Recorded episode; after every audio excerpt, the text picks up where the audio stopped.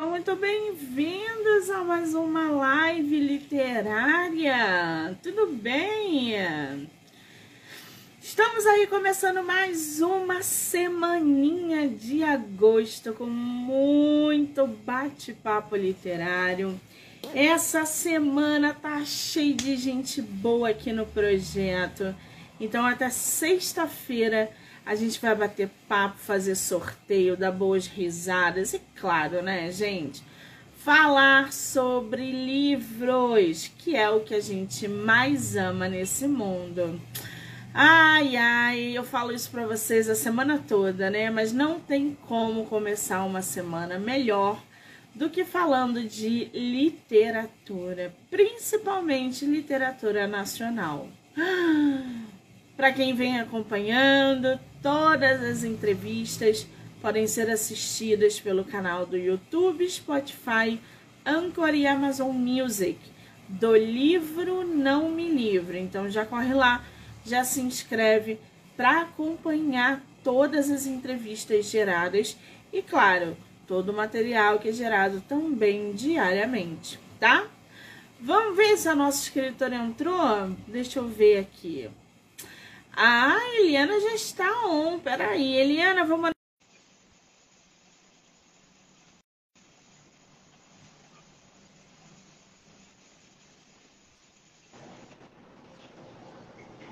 Opa, virar. Normal, é assim mesmo. Aí na sua tela tem uma setinha no meio dela. Clica nela que a câmera vai virar para você. Peraí.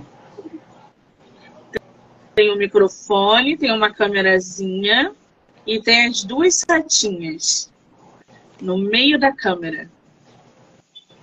Não virou. Ah, aqui. Isso. Aí, muito bem! Tudo bem, querida? Seja bem-vinda!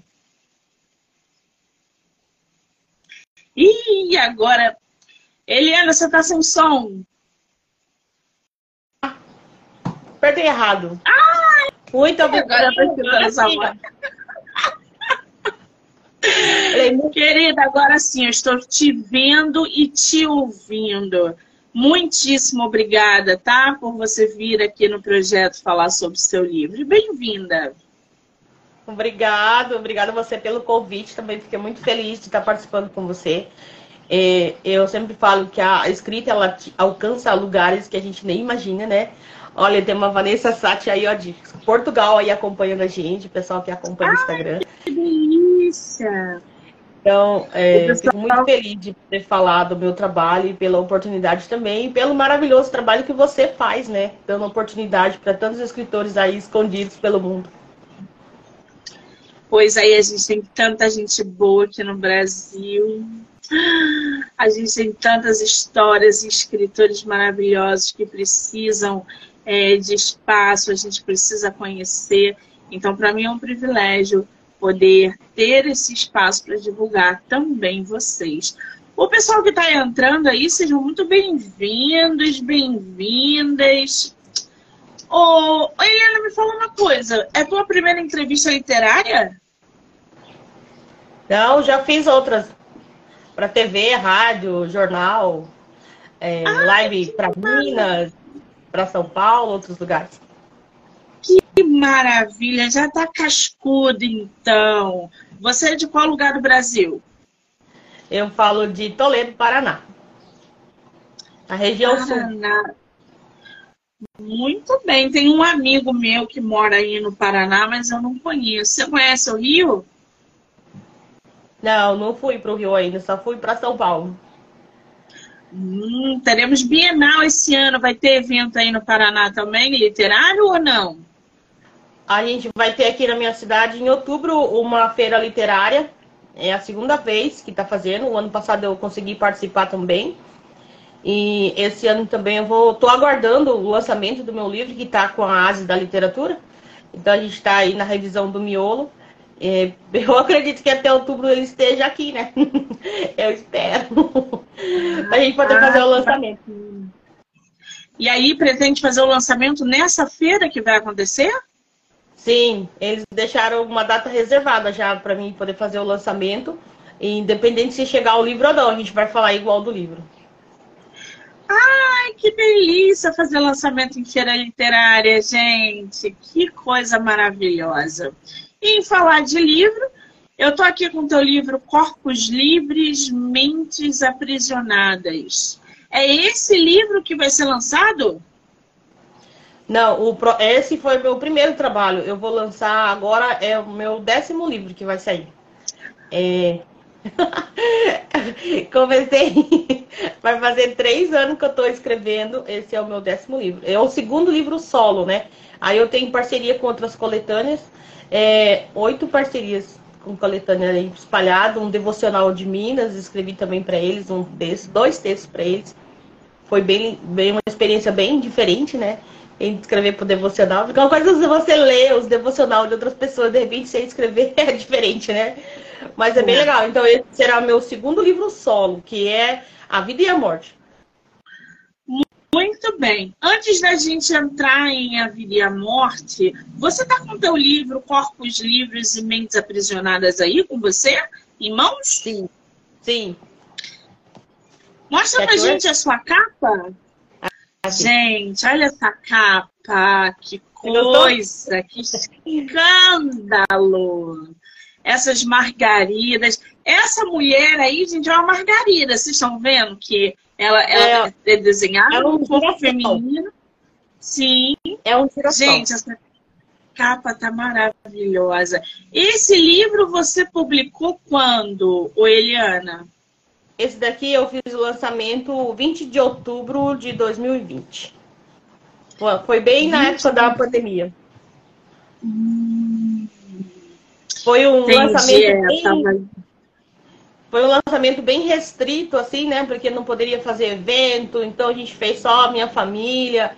É, e daí eu, eu vendi esse livro, eu vendi 300 livros antes do lançamento. Eu tinha uma lista quando eu disse para as pessoas que eu ia fazer um livro, todo mundo começou a deixar o nome, a gente foi anotando, anotando. Aí quando chegou, eu não poderia fazer o evento, porque eu não poderia é, reunir pessoas. E aí um mercado aqui na cidade tem um espaço na frente, eles me cederam o espaço e a gente fez agendamento. Daí três, duas semanas assim em seguida, com horário para as pessoas retirar o livro, tirar foto e pegar o autógrafo. Retirar o livro, tirar foto e pegar o autógrafo. Nossa, no meio do turbilhão da Covid, lançando o livro. Cara, que coragem. Que, que astúcia, porque tava todo mundo ali perdido na vida, muita gente, né, é, indo embora, e ainda assim a publicação funcionou. Que coisa maravilhosa. É, é, isso, isso diz muito sobre o, a nossa realidade né, dentro da literatura. As pessoas já estavam ali procurando os livros, pessoas que você conhece também, né? Uma Sim. forma aí de estar enclausurado, bem entretido através de uma boa leitura. Agora, para a gente começar a conhecer um pouquinho sobre Mentes Aprisionadas, eu vou ler aqui o trechinho da sinopse e a gente vai conversando sobre o livro, tá? Pode ser? Tá bom? Sim. Olha, eu adorei o seu colar. Agora ah, eu, eu dei uma olhada nele, adorei. Obrigada. Bom, gente, vamos começar a conhecer um pouquinho sobre corpos livres, mentes aprisionadas. A história acontece pela magia do ato de escrever, quando a imaginação sai de uma caixinha de emoções e verdades e se transforma em palavras, podendo impactar vidas pelo magnífico sonho da leitura. Uma viagem inexplicável pelo inconsciente de sua mente poderosa, desvendando seu verdadeiro potencial e significado de suas ações. Oi, Eliana, como que surgiu esse livro? Quando que você falou, olha, preciso publicar esse livro com essa dinâmica, com essa pegada, com esse título? O que, que você queria com esse livro? Assim, ó, eu era da área da saúde, eu trabalhava numa UTI, trabalhei numa UTI por cinco anos. E eu saí do hospital e fui trabalhar numa empresa privada, no ambulatório, é, onde os pacientes, as pessoas que procuravam, elas, elas eram tão graves emocionalmente quanto meus pacientes graves que eu cuidava na UTI. Só que, ah, quando a gente eh, estuda enfermagem, você aprende a cuidar da pessoa, a doença, né? Você, você não aprende a cuidar da alma da pessoa. E quando eu fui para esse trabalho, tipo assim, o salário era confortável, o horário era tranquilo, mas eu, pessoa, fiquei muito insatisfeita de não conseguir ajudar aquelas pessoas, porque eu aprendi a morte, a morte para mim era aquela morte física. Eu não sabia da outra morte que acontecia antes, né? Eu via aquelas pessoas morrerem.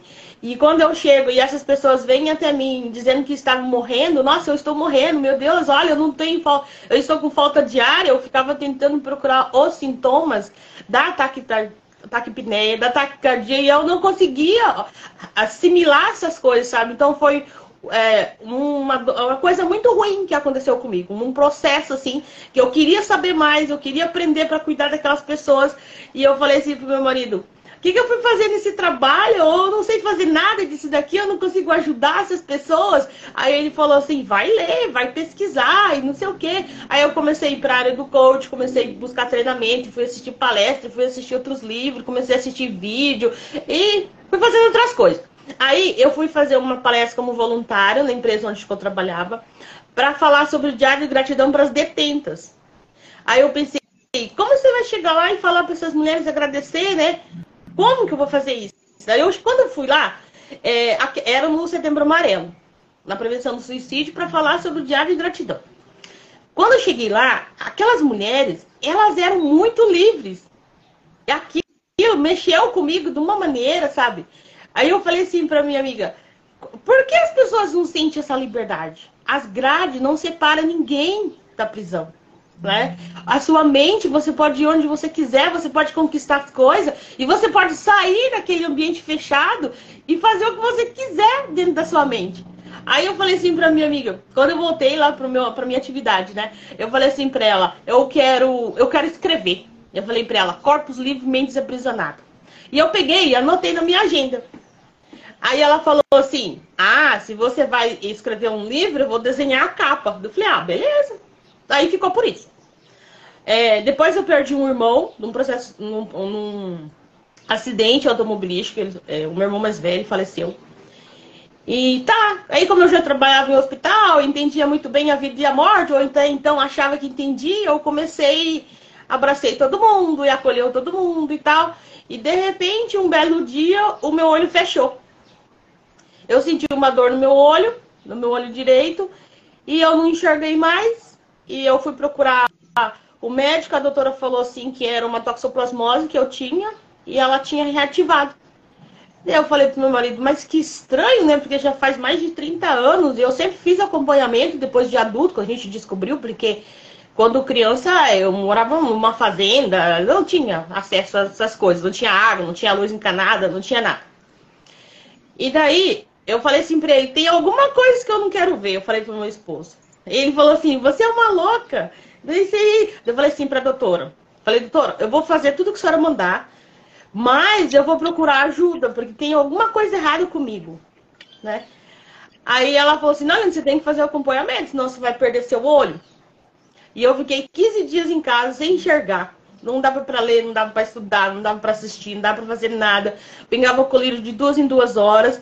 E aí eu fui buscar a terapia e eu fiz a constelação familiar e apareceu o processo de luto que eu não tinha feito. E do luto vieram os livros. Eu escrevi esse livro em 50 dias. O meu dedo não parava de digitar. É, eu não sabia o que era para escrever, eu não fazia a menor ideia. E os, os títulos foram aparecendo. Eu montei tudo, acho que dois, três dias, estava o título, subtítulo, tudo pronto. E depois eu só segui com o livro. Aí eu fui atrás de editoras, pesquisar onde que publicava. Eu nunca tinha escrevido livro, nunca, nunca tinha me interessado por essa área. E a minha amiga começou a desenhar, mas ela não achou que eu fosse escrever tão rápido, né? e daí eu já estava com o livro pronto e ela não tinha feito a capa. E eu pedi para uma outra pessoa ajudar a corrigir, ela me ajudou, uma moça que corrigia a bula de medicação onde a gente trabalhava, ela corrigiu para mim. E é, uns reclamam que não está muito bem feito, mas era o que a gente tinha para fazer e o que eu tinha para fazer e eu fiz. Eu falei para ela assim, uma outra oportunidade a gente conseguir lançar outro livro, a gente pede quanto pessoa olhar e eu vou lançar meu livro. E assim foi fevereiro, acho que eu comecei, sim, sim. abril o livro estava pronto, outubro a gente estava lançando o livro no mercado. foi muito louco. Então, peraí. Existem aí vários pontos que você tocou. E um deles que, que me chamou bastante atenção é: Monique, eu estava limitada somente à parte física da doença. Uhum. Para que eu pudesse ajudar uma pessoa, eu precisei, eu precisei entender que a parte emocional trazia essa doença numa pessoa que estava aparentemente saudável. A Exatamente. gente sabe que o emocional adoece o físico.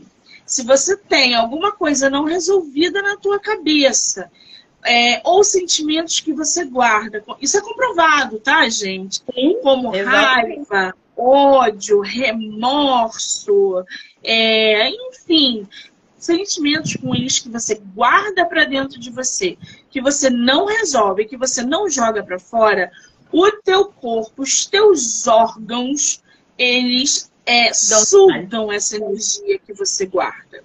Então você pode não beber, mas você tem um puta problema no fígado e você não Exato. sabe por quê.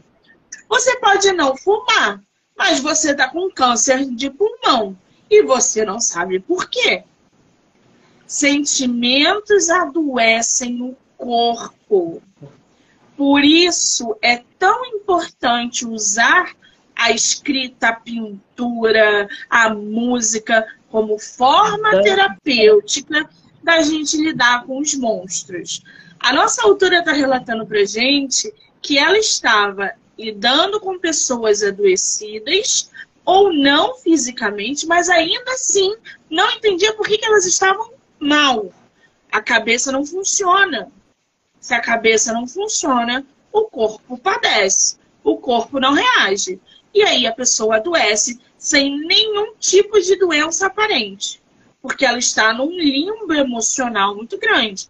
Luto, bullying, divórcio, perda de filho, conflitos familiares, é um combo que a gente tem na nossa vida que a gente precisa resolver. Se a gente quiser viver é, é, é bastante e de maneira saudável. A nossa autora, no meio desse ramo da saúde, né, ela é enfermeira, ela lidava com isso o tempo todo. Então aí, o fato de você, Eliana, já abrir a tua cabeça para esse tipo de conscientização já é excelente, porque você foi direto no foco. Você foi agora, peraí, não é só o físico, preciso entender emocionalmente a cabeça das pessoas para que eu possa ajudá-las. Sensacional! É esse o caminho. E daí veio o livro. Você começou a querer escrever sobre experiências, pessoas. Então, o, o corpos, corpos livres e mentes aprisionadas fala sobre isso. Você usou a escrita para esse intuito, é isso?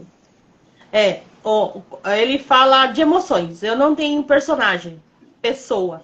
Eu dou vida para as emoções. Então, elas têm, são protagonistas no texto todo. Então, se eu, eu falo do ódio, falo de todos esses sentimentos que você falou, do ressentimento, ah, o pertencimento, porque que, por que eu pertenço a essa família, por que eu pertenço a esse ciclo, por que, que eu não faço parte, por que as pessoas me rejeitam. Então, todos esses sentimentos são abordados no livro. Então, eu falo, eu falo de emoções. A Vida e a Morte, o próximo é, livro que eu estou escrevendo, também é todo baseado nisso, que é para falar de tudo que você deixa morrer antes da morte física. Porque na morte física eu sabia como que era. Era, né, a falta de ar, o coração para e você morre. Simples assim. Agora aqui não. Aqui você deixa seu sonho para trás, aqui você deixa sua história, você deixa de ser quem você é na essência e tudo isso vai morrendo até chegar o momento da, da morte física. Então, é muito. E, e assim, quando você trabalha num ambiente, é, diria assim, hostil ou muito é, pesado que é que é uma UTI, né? É, você sai, você chega todo dia bem e você sai todo dia exausto, né? é, fazer curativos de duas horas, às vezes eu fazia curativo de demorar duas horas, um banho de leito. Então você sai muito desgastado disso. Só que quando eu fui daí para a área do ambulatório, porque eu entendia muito bem a morte, eu sabia como acontecia, né? E quando as pessoas vinham até mim e dizendo, olha, eu estou morrendo, eu, eu ficava assim, pasmo. Os primeiros dias eu dava risada, porque eu não conseguia entender, sabe? Daí eu falei, mas o que, que eu vim fazer aqui? Porque eu estou nesse lugar e daí a gente vai para aprender. Então hoje eu escrevo a partir das eu escrevo a partir de experiências reais. Então, as pessoas que lerem meus textos, que lerem meu trabalho, é tudo real. Não tem nome das pessoas, mas as emoções são verdadeiras. São realmente histórias que eu vivi na prática. Agora, é importante também a gente frisar nesse contexto todo que essa conscientização que o emocional adoece está também ligado muito à fé, espiritualidade. A gente não está falando de religião, tá, gente? A gente está falando de espiritualidade. A forma que a nossa autora procurou entender o emocional de uma pessoa é uma forma ligada diretamente também à espiritualidade. Porque não é possível que você, com casa própria, carro na garagem, fazendo viagem uma vez por ano ou duas por ano, você se sinta é, a pior pessoa do mundo. O que está acontecendo no externo que nada te dá prazer? Não é o externo que não te dá prazer, é você que não consegue se identificar. E isso está ligado diretamente a um lado espiritual. Nós somos energia, a gente vibra o tempo todo. Se você está com depressão, automaticamente pensamentos ruins vão atrair coisas ruins para você. Se você, você contagia as outras pessoas do seu lado. Você pode reparar, se você ficar uma, do lado com uma pessoa que só reclama, que só reclama porque tá triste, porque o dia tá feio, porque eu não consegui acordar cedo, porque você começa a sentir um mal-estar. Porque ela está jogando em cima de você uma energia que não é sua. Isso está ligado automaticamente com uma energia acima do nosso entendimento, a espiritualidade. Então, é. a gente tem N coisas para trabalhar na nossa vida. E a gente não se resume a carne, a corpo físico. Porque senão muitas coisas não teriam explicação. Por que, que ele é pobre e o outro é rico? Por que, que ele tem e o outro não tem? Por que, que ela sofre tendo tudo e a outra tá feliz com nada? Então existem essas balanças no universo que ainda a gente precisa de conscientização. E esse trabalho da nossa escritora é sensacional. Está de parabéns, Tayana. Obrigada. Outra... Pode falar. Fala, pode falar. Eu falei assim, daí é, eu escrevi esse texto sozinho, paguei para publicar. Eu falei assim, foi a primeira vez na minha vida que saiu um empréstimo tão rápido do banco que a moça fez tudo pelo tudo pelo celular. Eu falei assim, quando as coisas é para acontecer, existe um propósito muito além da gente, né? E o livro foi assim, a moça fez, acho que em dois dias, o empréstimo tava, o dinheiro estava na minha conta, liberado para pagar o pagamento do livro. E eu fiz tudo sozinho, tudo sozinho. Fui lá, fui atrás das pessoas, fui atrás de fazer foto, fui atrás. Eu fui olhando outras biografias, eu não fui. Não sabia. A, uma pessoa me disse assim: Você, não é assim que escreve um livro. Eu falei: Como que escreve? Se eu estou escrevendo, eu sei como é meu personagem, eu estou vendo ele, eu sei como eu estou criando ele. Como eu vou perguntar para você o que eu coloco não tem como eu ela. Mas existem várias maneiras de escrever. Eu falo, eu tenho o meu próprio meio, eu não tenho horário para escrever. É, aqui, ó, o meu cantinho aqui no meu quarto onde eu escrevo. Eu falei, o dia que dá vontade de escrever, eu escrevo quatro, cinco páginas. Já escrevi até 20 páginas num dia. Depois passa uma semana que não sai nada. E depois eu venho de novo e escrevo, né? Eu escrevi recente um livro, uma história de uma moça, contei a biografia dela. É, eu falei, eu nunca escrevi a biografia de alguém, até porque eu falo de emoções, né? Aí ela falou assim que ela foi revelada na igreja. Olha só como as coisas são inusitadas. Ela foi revelada na igreja que, é, que ela tinha que escrever a história dela. Mas ela não escreve, ela tem dislexia e ela teve paralisia cerebral quando era criança. Então ela tem uma dificuldade na mão, não consegue escrever assim. Aí ela falou, como Deus quer que eu escreva um livro se eu nem, nem mal escrevo, né? Daí ela disse que Deus disse para ela, não se preocupe que vai aparecer a pessoa para escrever. E a gente mandou agora, eu mandei para 10 editoras, 7 aceitaram o livro dela. E foi muito legal, porque foi um achado assim, muito grande. E ela fechou com, com a Viseu. A Viseu aceitou também o livro e ela fechou com eles. E maravilhoso. Então é um a escrita eu falo, a escrita ela é transformadora. E hoje eu Sim. sei porque eu estive na UTI, porque eu fui trabalhar com aquelas pessoas, porque eu precisava ver os dois lados para poder escrever. Porque senão eu saberia Sim. só da morte do jeito que eu vi lá no hospital. Exatamente, porque a morte não é apenas física, ela não acaba ali, né? A gente tem todo um lado espiritual além disso. Porque, gente, não faria sentido, não entra na minha cabeça que a gente passa por tudo que a gente passa, do jeito que a gente passa, e quando a gente morre, acabou. Exato. Então acabou. A gente não tem outra chance de realizar nossos sonhos, a gente não tem outra chance de amar novamente. A gente ama nessa vida e acabou. A gente acabou. É isso. Então algumas coisas, para mim, não fazem sentido. Eu acho que a é. gente, é, é, esse lado de trabalhar o emocional está muito ligado a isso, sabe? Então é, é, é muito bom que você tenha essa essa consciência. Continuando aqui um pouquinho da sinopse do livro da nossa autora, que faz todo sentido, né? Corpos livres, mentes aprisionadas. Cuidado com a mente de vocês, hein? Muito cuidado. Quando se descobre o prazer pela escrita, as explicações chegam através do despertar da imensa possibilidade que a leitura te concede pelo universo espetacular de criações e desejos escondidos pelas fantasias por nós inventada para parecermos todos iguais. Ela está falando da escrita porque a nossa autora é escritora, mas poderia ser a pintura, poderia ser a música, poderia ser qualquer tipo de arte, tá? Ô Eliana, esse seu livro, você vai fazer continuação dele? Não, não eu, eu escrevi daí A Vida e a Morte, também é baseado nos sentimentos, né? Só falo de emoções, A Vida e a Morte.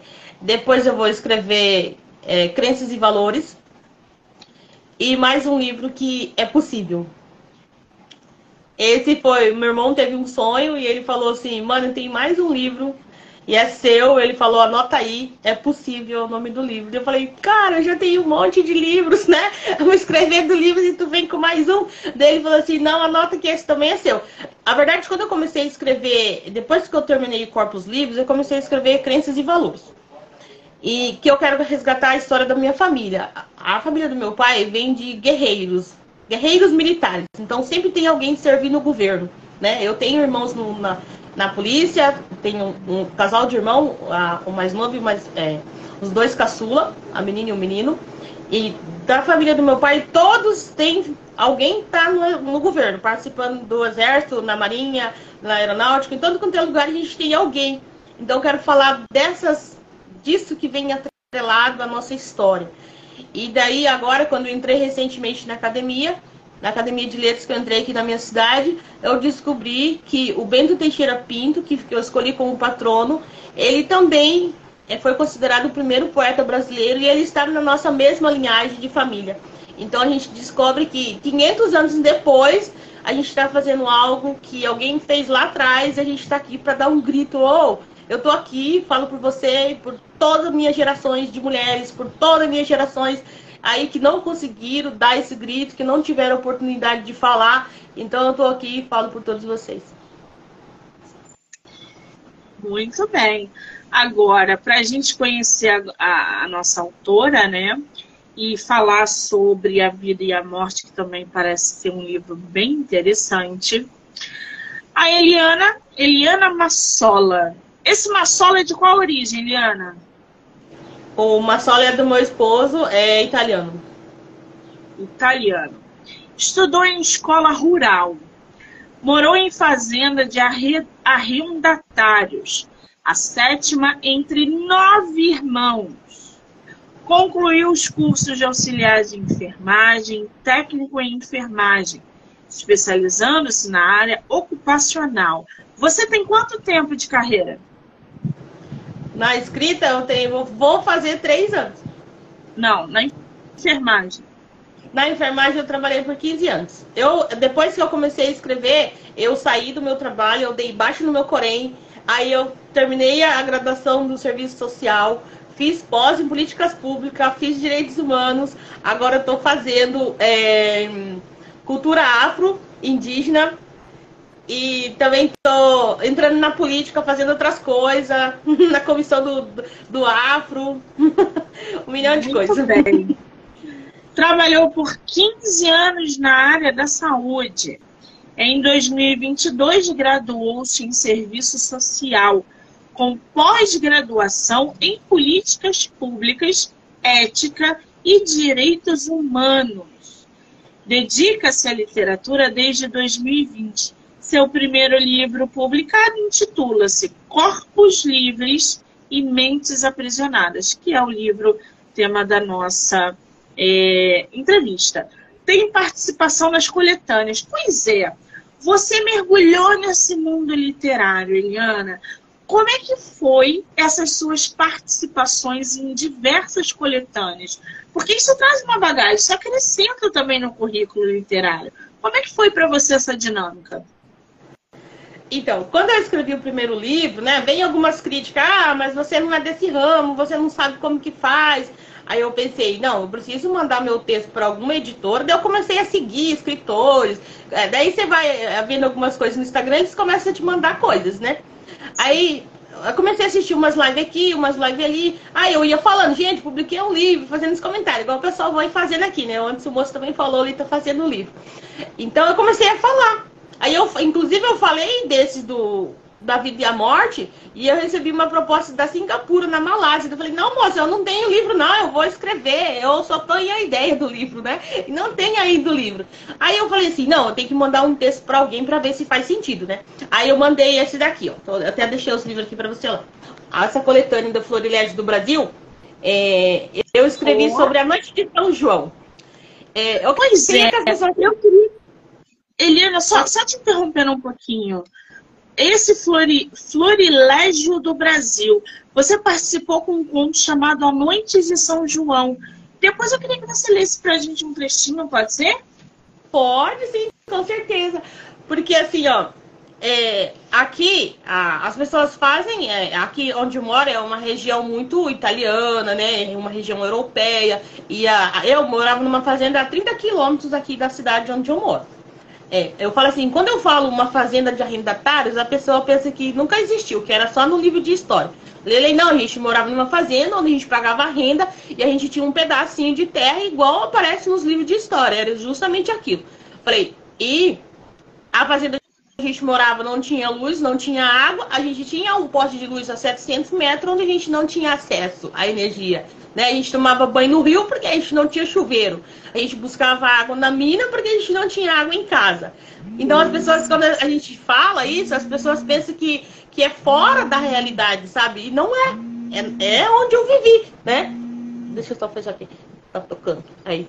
Aí, eu falei assim, eu quero que as pessoas entendam que a noite de São João era aquela noite de São João onde eu vivia, vivia lá na fazenda, onde as famílias se reuniam e organizava toda a lenha. Meu pai ensinava a entrelaçar as lenhas para durar a noite toda. E quando amanhecia o dia, era no escuro, não tinha luz, era só o fogo ali da, da fogueira mesmo e aquelas pessoas em volta. E as pessoas, tipo, andavam 10, 11 quilômetros, 12 quilômetros para vir rezar e comer pinhão e pipoca, então assava batata na brasa, tipo de coisa, sabe? Eu falei, gente, eu quero que as pessoas entendam que a noite de São João não é simplesmente vestir uma roupa xadrez, fazer um fogo artificial e achar que é São João. Tipo, São João vai além disso, né?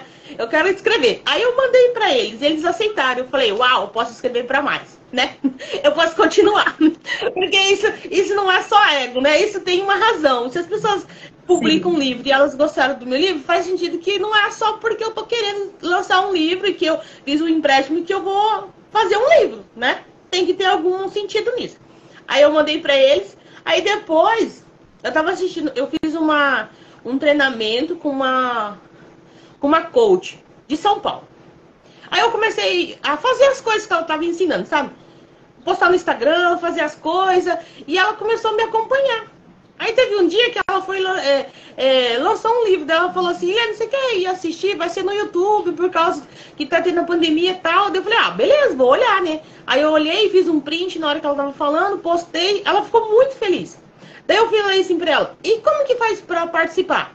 Daí ela falou assim, ah, é só convidados. Eu pensei, nossa, como é que eu vou ser convidada para contar a minha história? Acabei de entrar na escrita, ninguém conhece o meu trabalho, fiz uma publicação sozinha. Ah, tá bom. Falei pra ela, beleza, né? Se é assim, como que vai ser? Aí demorou uns três meses, eu acho. Ela me mandou um convite. Daí ela falou assim, Olha, você quer contar a sua história? Eu falei pra ela, mas você não me conhece, né? A gente nunca se viu. Né? Ela me via das redes sociais, mas não sabia a minha história, né? Aí eu perguntava para uma pessoa, perguntava para outra, as pessoas diziam: "Não, mas como que alguém vai querer saber da sua história lá em São Paulo? Deve ser mentira".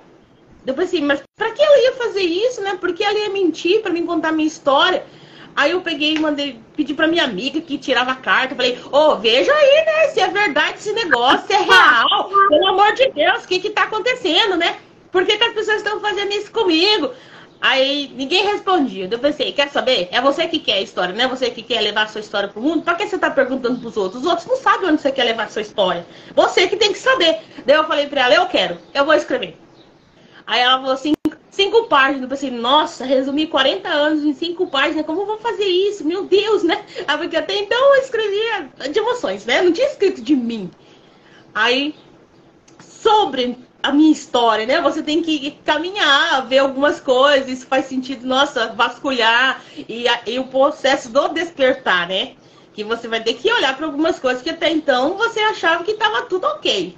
Quando você vai escrever, opa, isso aqui não está bem resolvido, né? Uhum. Aí eu peguei e mandei minha história e a gente conseguiu o primeiro best-seller internacional pela editora Anjo nove países. Eu pensei, eu posso fazer isso, é isso que eu quero fazer. Daqui pra frente eu vou viver do meu trabalho.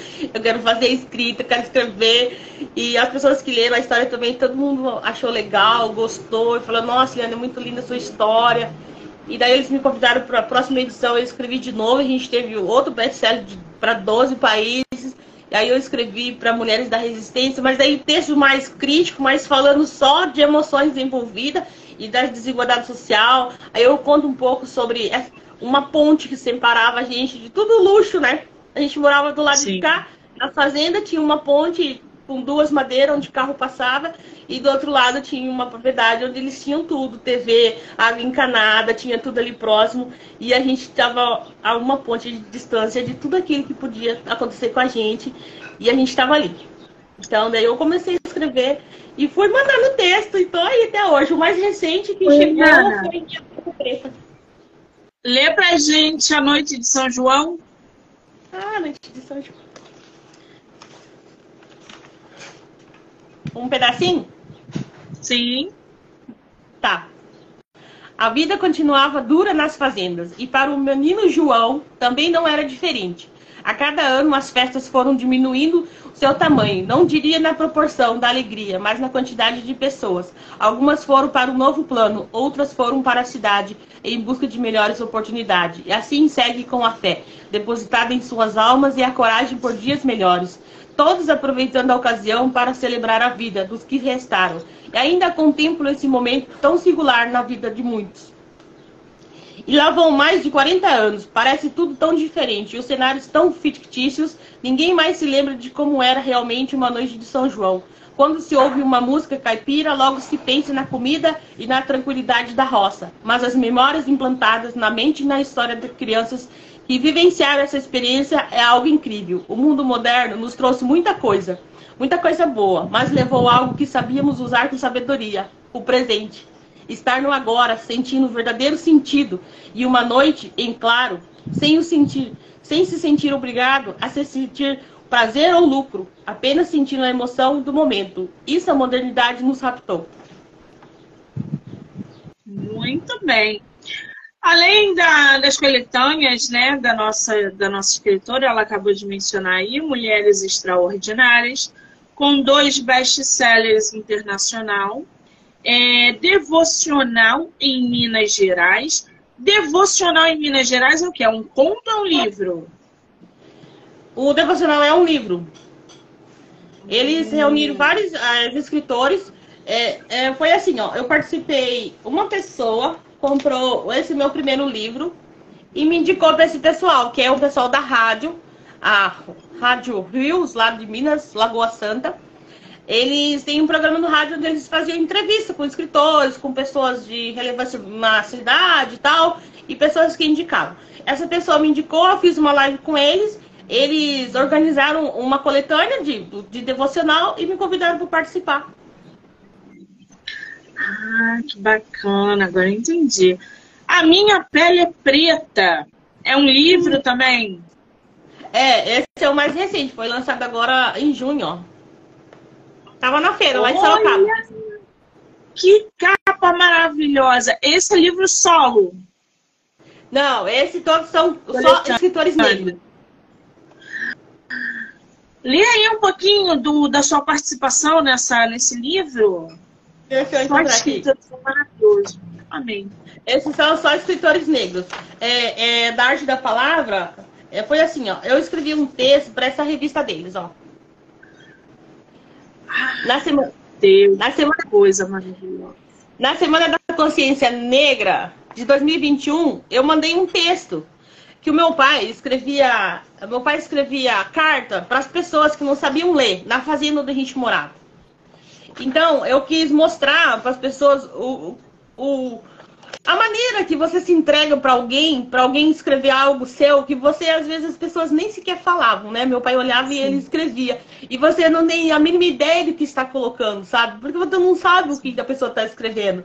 Então, essa entrega, eu queria que as pessoas entendessem que esse processo de ouvir o outro é uma entrega, né? E a, a gente eu tinha acho que uns seis, sete anos nessa época, e as cartas voltavam, e as pessoas iam no correio, buscavam e traziam para meu pai ler as cartas, e lia de volta, e escrevia cartas amorosas também, não era só de.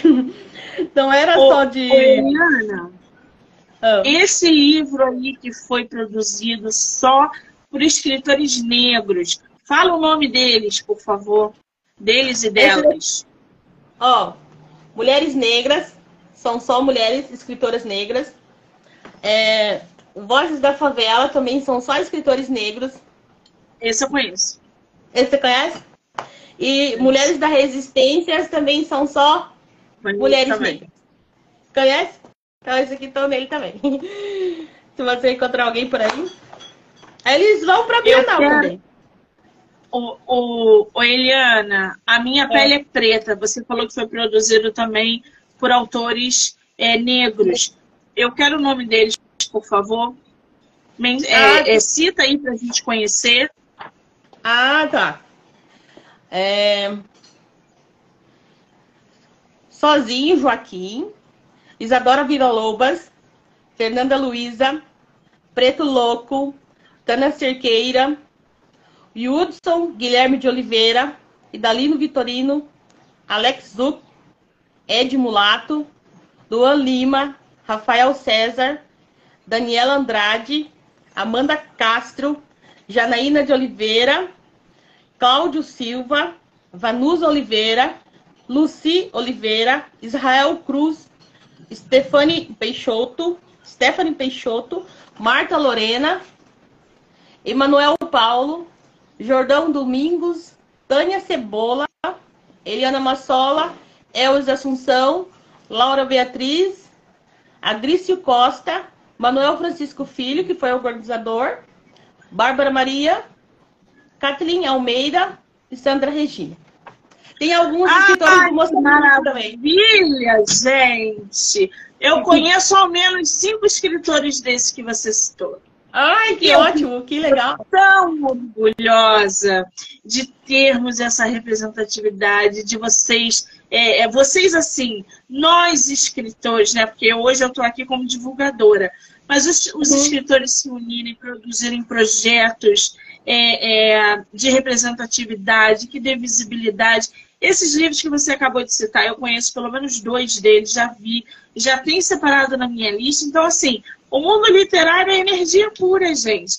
Já corre Sim. lá para seguir nossos autores negros que produziram essas obras, gente. É muito importante isso. a visibilidade, a gente seguir, conhecer os trabalhos, porque eles estão sempre envolvidos em projetos como esses. Ai, ai, que delícia. Eliana, é lê pra gente o seu da Minha Pele é Preta. A Minha Pele é Preta, eu escrevi Os Lugares. Estamos todos em silêncio, dentro de uma bolha escura e quente. O movimento acontece e somos injetados para fora de nosso ambiente. Em alguns, alguns têm mais agilidade e seguem em frente, rumo ao desconhecido. Outros sentem fraqueza e indisposição e não estão interessados em seguir este caminho de desafio. Ficam apenas observando a passagem alucinante daqueles que desejam viver uma experiência surreal. De longe é possível enxergar uma luz, porém está tão distante quanto a coragem de continuar. Ficar parado não parece ser uma opção, então escolho entrar nessa corrida. Como fiquei por alguns instantes parado, preciso aumentar minha velocidade se desejo realmente se tem interesse em desvendar essa jornada, encontra alguns desanimados pelo caminho, apoiado em sua própria lamúria, preciso preencher esse vazio com a criatividade. Acelero cada vez mais e foco somente na luz. Depois de dois dias de uma longa travessia por um trajeto desconhecido, encontro um lugar lindo e macio. Exausto, me deito, sinto a leveza deste ambiente que parece nutrir-me e viro-me para o lado, sonolento e adormeço. tem mais, esse aqui tem. Esse dele ficou bem grande, acho que ele tem sete páginas. Deixa eu ler mais um pedacinho. É... Fala, pode, pode, pode ler. ler. Pode ler? Pode. Ó, com, os pés, pode. com os pés fora da ponte, respira aliviado. E o caminho de novo se abre em leques. Cuidado com o desejo dos outros que seguem à sua volta. Eles não têm o mesmo propósito e pode te desviar do seu destino. Escolha com clareza, de acordo com sua missão. Levantar uma bandeira vai muito bem, muito além de se embrulhar com ela. Em seu corpo é preciso sentir no coração a emoção de cada nosso, cada novo passo que virá. Nas suas próximas escolhas, e isso inclui todas as pessoas que irá te acompanhar no caminho. Muitas serão arrogantes, inseguras, desprovidas de conhecimento, de alimento, de emoções e de história, porque nem muito, porque em muitas delas ao longo do seu caminho foram lhes arrancado os sonhos e as oportunidades. Muito são bem. textos bem, bem dolorosos, assim, emocionalmente, mas, mas são todos, assim, de cura mesmo, eu falo. A escrita, ela tem esse poder de curar não só quem escreve, mas as pessoas que absorvem, de alguma maneira, o texto, né? Exatamente.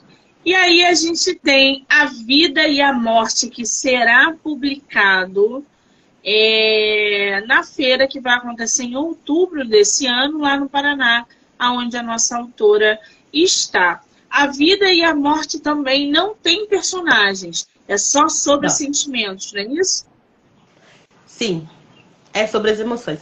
É, na verdade, eu faço assim, uh, vamos dar um spoiler do livro, né? Faço um apanhado é, desde a concepção, desde o momento em que seu pai e sua mãe se encontram, e faz toda essa fusão de emoção e gera a pessoa. Então, tudo o seu caminho que você trilha, tudo que acontece durante o trem, né? Que é essa sobe e desce, que a gente está em várias estações diferentes, o tempo todo. E o momento que as cortinas se fecham e o momento em que a vida e a morte ela tá o tempo todo com a gente, porque ela nasce com a gente, a gente nasce junto, né?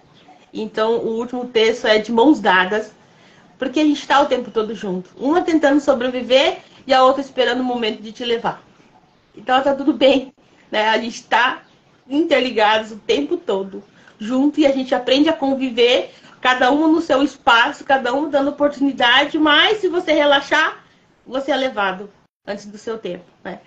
Porque você está ali disponível, então se você não seguir bem a sua trajetória, então são todas essas emoções envolvidas nesse contexto assim de tudo que eu vivi até aqui, das pessoas que compartilharam história, é, do lavar uma mão que você vê uma pessoa lavando a mão e tem muito mais do que simplesmente lavar a mão.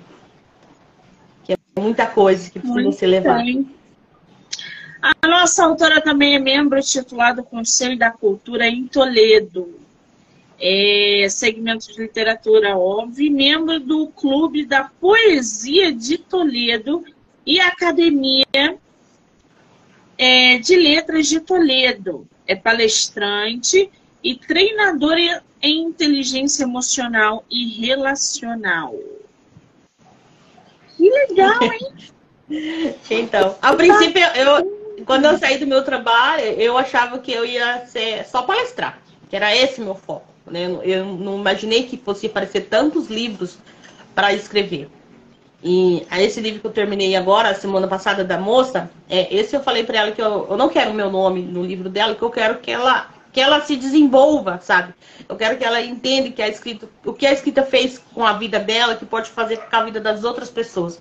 Eu falei para ela, eu quero ser apenas a pessoa que descreve a sua história. Eu não quero que o meu nome esteja no seu trabalho. Eu quero que você fale para as pessoas que essa história é sua e que alguém escreveu a sua história. Porque ela me mandava áudio, sabe? Ela, como ela não escreve, então ela mandava os áudios e eu montava a história.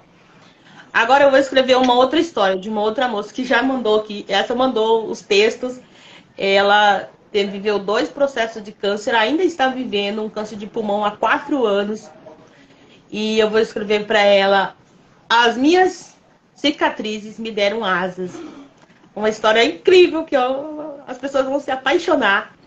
E eu também estou, é, o pessoal, com a Lei Paulo Gustavo, o pessoal, eu sugeri para a moça que ela dançasse um texto meu. A moça da escola de dança, eu falo moça, porque a Gabi, eu falei, Gabi, você quer dançar meu texto? Dela ficou me olhando assim. Eu falei para ela, famintos. Ela me olhou de novo. Eu falei, você já assistiu o filme? Não sei, Monique, você já assistiu o filme Fome de Sucesso? Já, do McDonald's. Isso. Eu escrevi o texto, depois que eu terminei de assistir esse filme, eu falei para minha filha, eu vou escrever Famintos. E eu escrevi um texto falando sobre essa fome que as pessoas têm de coisas que a terra não produz. É é uma fome insaciável e o quanto elas buscam isso sorrateiramente e esquece, então ela se distancia da sua própria história, da sua própria origem. Então o pessoal vai fazer um longa-metragem, então em breve a gente vai estar no cinema. É ah, muito bom. Vai fazer um é, longa-metragem. É, esse, esse ponto que você botou é muito legal, né? Porque o interesse das pessoas naquilo que a terra não produz. Eu gostei dessa frase. Isso está muito ligado ao capitalismo que a gente vive, né? E ao status que as pessoas procuram ter, porque elas só valem alguma coisa se elas tiverem uma bolsa de marca, um carro importado e é, andar de roupa de marca. E, na verdade, nada disso fala sobre ela. Isso só mostra o quanto essa pessoa é fútil que está em busca de coisas materiais, que quando morrer vai ficar tudo aí, você não vai levar nada. Exato. Eu vejo pessoas comprando iPhone de última geração, se endividando em 70 vezes e indo para o UPA quando adoece. Porque não paga plano de saúde. É. Então, então são é... valores e conceitos totalmente Invertidos. Muito. E aqui, ó, a Monique, aqui na minha região, as pessoas querem saber é, de quem vem seu nome. Da onde você vem.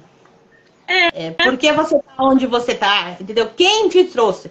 Então, eu venho da área da saúde, eu venho dos bastidores.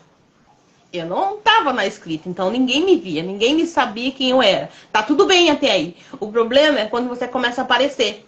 Que daí as pessoas querem perguntar: como você conseguiu? Quem te levou? Que, por que, que você usa esse nome, entende? De quem é o nome que você usa? Porque, como eu sou negra, não posso ter uma sola que é de italiano. Então, o que, que as pessoas fazem? Elas me julgam. Eu falo, o meu filho fala assim, mãe, mas é, é preciso alguém estar nesses lugares para que outras pessoas cheguem, entende? E quando você falou dos trabalhos negros, aqui, é, aqui não é tão fácil vender meus livros de negro, entende? Porque as pessoas, eu já tive vezes das pessoas olhar e fazer cara de nojo com o meu livro na feira. Porque tinha uma mulher negra na capa. E eles não fazem isso escondido, eles fazem na nossa cara, descaradamente, entende? Então, se é uma coisa que eu não tô vendo e não tiver sua cara, tudo bem. Mas se tiver sua cara, eu não vou levar. Então, é igual você falou, o capitalismo, ele é, é exacerbado? É. E é descarado. Não é só, ah, então você vai estar tá em que lugar? Quem te trouxe? Por que você está aqui? É, para tá, o que eu estou fazendo hoje, eu falo assim, é um desafio constante. E as pessoas falam, nossa, como que você consegue? Eu falei, gente, a moça do Rio de Janeiro convidou para mim fazer uma live. Ah, mas quem pediu? Quem indicou? Quem mandou você? Quem não sei o que lá? Entende? É, sabe o que eu percebi nessa live? Em, em que você estava falando? Porque você frisa o tempo todo o que as pessoas falam de você, o que elas pensam de você, o que elas duvidam de você. Se eu posso te dar um conselho aqui é rodeie-se de pessoas que agreguem. Exato. Ah, o mínimo, o mínimo de opinião duvidosa ou maldosa, você se afaste. Porque a gente estava falando sobre energia. Esse Sim. tipo de pessoa que vê em você algo que ela não consegue fazer, se transforma em inveja. Daqui a pouco a tua vida está andando para trás, porque você está rodeada de pessoas que estão duvidando da sua capacidade 24 horas. E que quando você não está perto delas, elas estão dentro delas assim, como é que a Liana consegue? Como é que ela. Não, é impossível, não sei o quê. Não uhum. se misture com pessoas assim. E pelo que eu entendi nessa live, você a todo momento está rodeada desse tipo de pessoa. Se afaste, mude o seu ciclo social. É, é...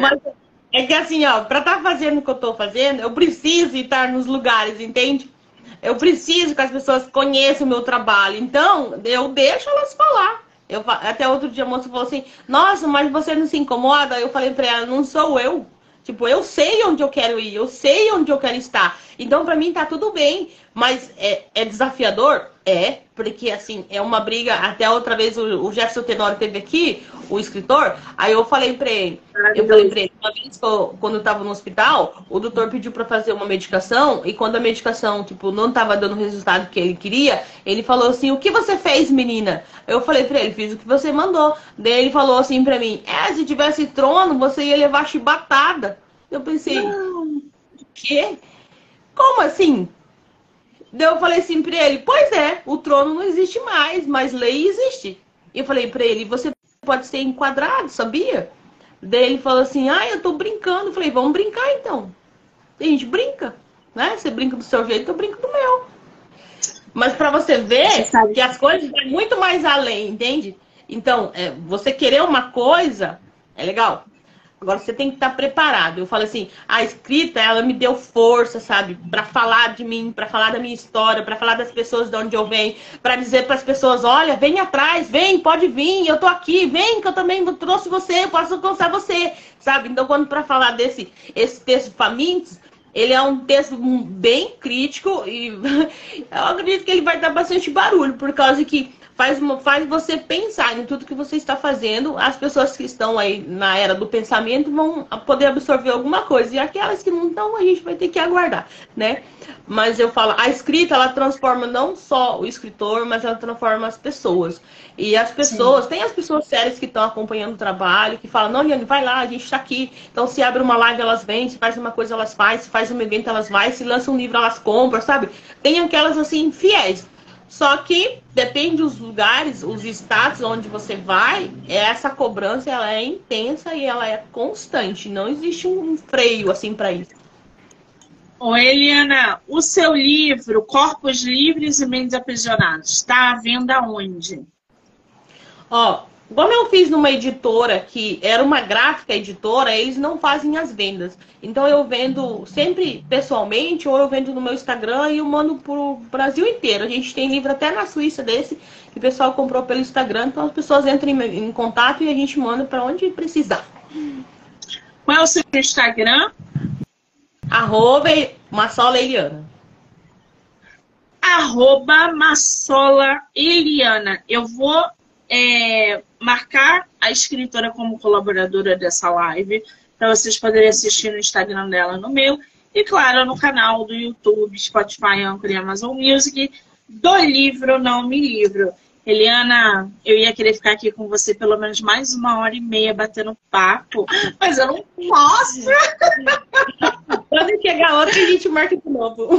Ah, Quando você está convidada para voltar mês que vem para falar sobre essa importância que é ter no mercado escritores negros produzindo coletâneas, livros solos, essa importância que o mercado está é, é, tá trazendo à tona é, de termos aí escritores negros sensacionais publicando obra. E como que esse preconceito ainda, por, parte de leitores, de feiras literárias, de premiação, porque ah, é negro, não, aqui só por indicação. E na verdade não é assim que funciona. As o negócio é bem mais embaixo quando se fala é, de escritores negros no Brasil. Então você está convidada a voltar para a gente falar sobre isso, para conscientizar as pessoas e para mostrar, obviamente, os livros que você também tem participação